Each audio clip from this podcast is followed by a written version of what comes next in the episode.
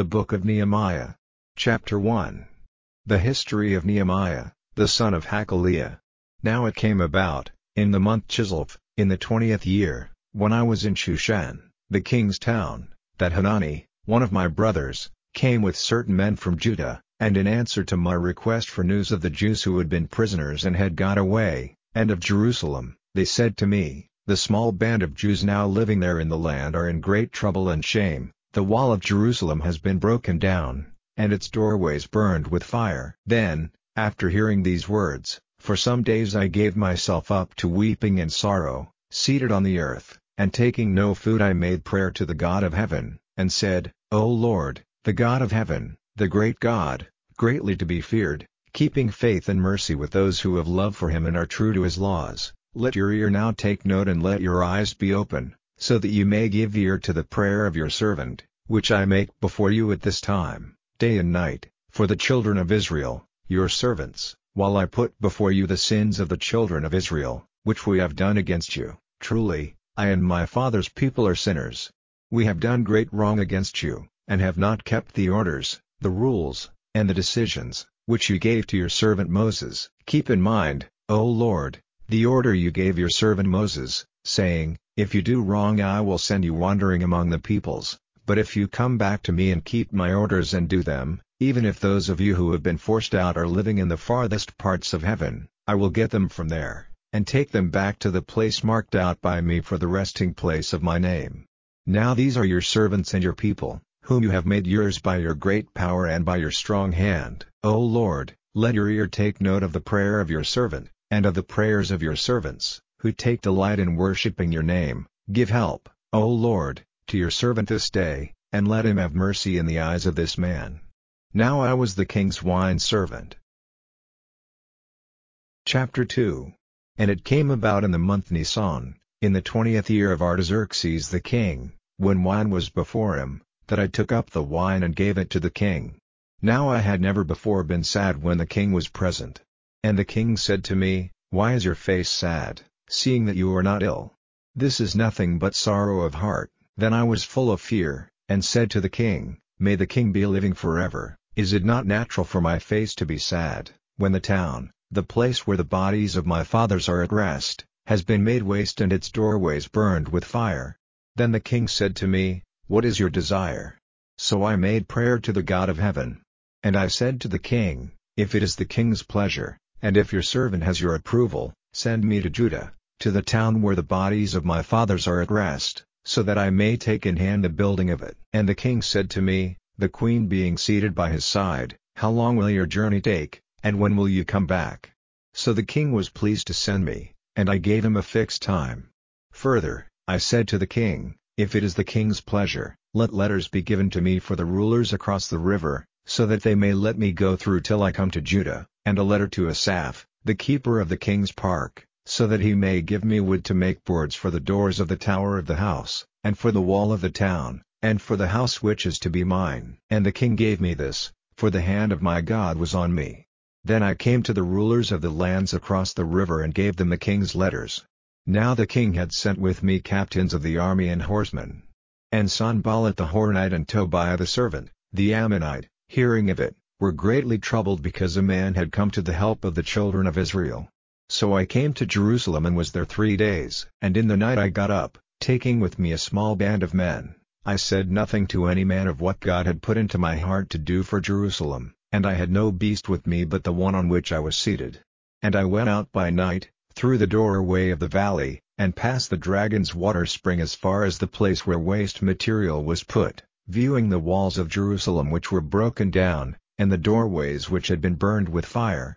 Then I went on to the door of the fountain and to the king's pool, but there was no room for my beast to get through. Then in the night, I went up by the stream, viewing the wall, then turning back, I went in by the door in the valley, and so came back.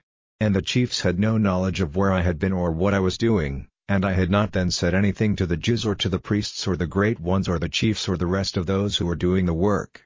Then I said to them, You see what a bad condition we are in, how Jerusalem is a waste and its doorways burned with fire, come, let us get to work, building up the wall of Jerusalem, so that we may no longer be put to shame. Then I gave them an account of how the hand of my God was on me, helping me, and of the king's words which he had said to me. And they said, Let us get to work on the building. So they made their hands strong for the good work. But Sanballat the Horonite and Tobiah the servant, the Ammonite, and Geshem the Arabian, hearing of it, made sport of us, laughing at us and saying, What are you doing? Will you go against the king? Then answering them I said, The God of heaven, he will be our help, so we as servants will go on with our building, but you have no part or right or any name in Jerusalem. Nehemiah Chapter 3 Then Eliashib, the chief priest, got up with his brothers the priests, and took in hand the building of the sheep doorway, they made it holy and put its doors in position, as far as the tower of Hammeah they made it holy, even to the tower of Hananel. And by his side the men of Jericho were building. And after them, Zaccur, the son of Imri. The sons of Hassenaah were the builders of the fish doorway, they put its boards in place and put up its doors, with their locks and rods, by their side Meremoth, the son of Uriah, the son of Hakkoz, was making good the walls. Then Meshullam, the son of Berechiah, the son of Meshezabel, and by him, Zadok, the son of Baana. Near them, the Tekoites were at work, but their chiefs did not put their necks to the work of their lord. Joiada, the son of Paseah, and Meshullam, the son of Besodeiah, made good the old doorway, they put its boards in place and put up its doors, with their locks and rods, by their side were working Melatiah the Gibeonite and Jadon the Meronothite, the men of Gibeon and of Mizpah from the seat of the ruler across the river. Near them was working Uzziel, the son of Harhaiah, the gold worker. And by him was Hananiah, one of the perfume makers, building up Jerusalem as far as the wide wall. Near them was working Rephaiah, the son of Hur, the ruler of half Jerusalem, by his side was Jedaiah, the son of Harumaph, opposite his house. And by him was Hattush, the son of Hashabneiah. Malchijah, the son of Harim, and Hashub, the son of Pahath Moab, were working on another part, and the tower of the ovens. Near them was Shallum, the son of Halohesh, the ruler of half Jerusalem, with his daughters. Hanun and the people of Zanoah were working on the doorway of the valley, they put it up and put up its doors, with their locks and rods, and a thousand cubits of wall as far as the doorway where the waste material was placed. And Malchijah, the son of Rechab, the ruler of the division of Beth Haccherem, made good the doorway of the waste, building it up and putting up its doors, with their locks and rods.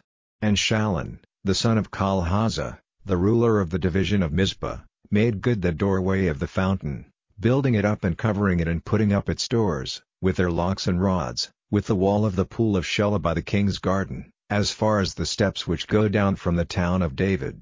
By his side was working Nehemiah, the son of Azbuk, ruler of half the division of Bethzur, as far as the place opposite the last resting places of David's family, and the pool which was made in the house of the men of war. Then came the Levites, Rehum, the son of Bani. By his side was working Hashabiah, ruler of half the division of Keilah, for his division. After him were working their brothers, Bavai, the son of Henadad, ruler of half the division of Keilah.